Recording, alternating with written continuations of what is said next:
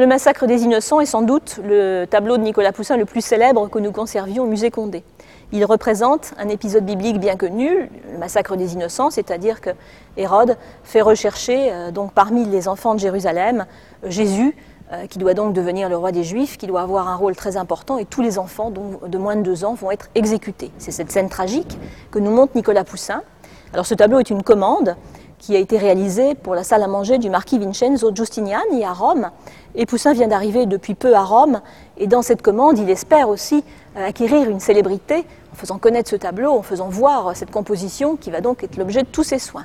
Pour pouvoir être vu, il va donc transformer la composition classique du massacre des innocents, par exemple traitée quelques années plus tôt par le peintre italien Guido Reni, qui représente la scène comme tous les artistes avant lui, avec énormément de soldats qui courent après les mères qui fuient avec les enfants, d'enfants morts au sol, enfin des scènes très animées avec une trentaine de personnages.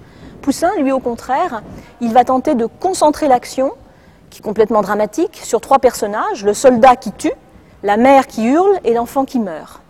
Et en fait, sa composition est euh, constituée d'une composition en X, en croix de Saint-André. Quand on regarde cette composition en X, on constate que la bouche de la mère est au centre de, l'X.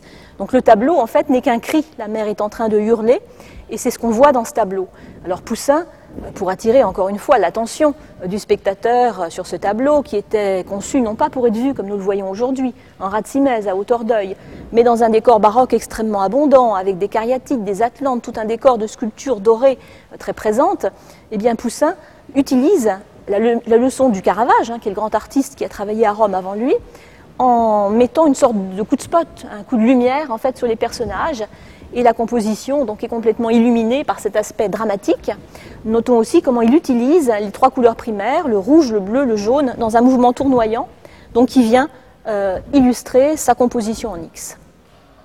Donc le massacre des innocents a été très regardé jusqu'à une époque contemporaine par des artistes comme Picasso qui se sont inspirés de cette œuvre.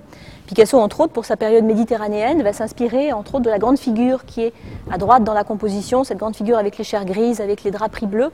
Au moment de sa période méditerranéenne, il va concevoir des figures assez proches de celle-ci. Et en 1945, lorsqu'on découvrira les camps de concentration euh, après la dernière guerre mondiale, il dira dire qu'alors les artistes pensaient que l'on pouvait peindre le massacre des innocents, faisant référence à notre tableau qu'il connaissait parfaitement et dont il s'était déjà inspiré pour son tableau de Guernica en 1937, qui lui aussi n'est qu'un cri, comme la composition de, de Poussin à Chantilly.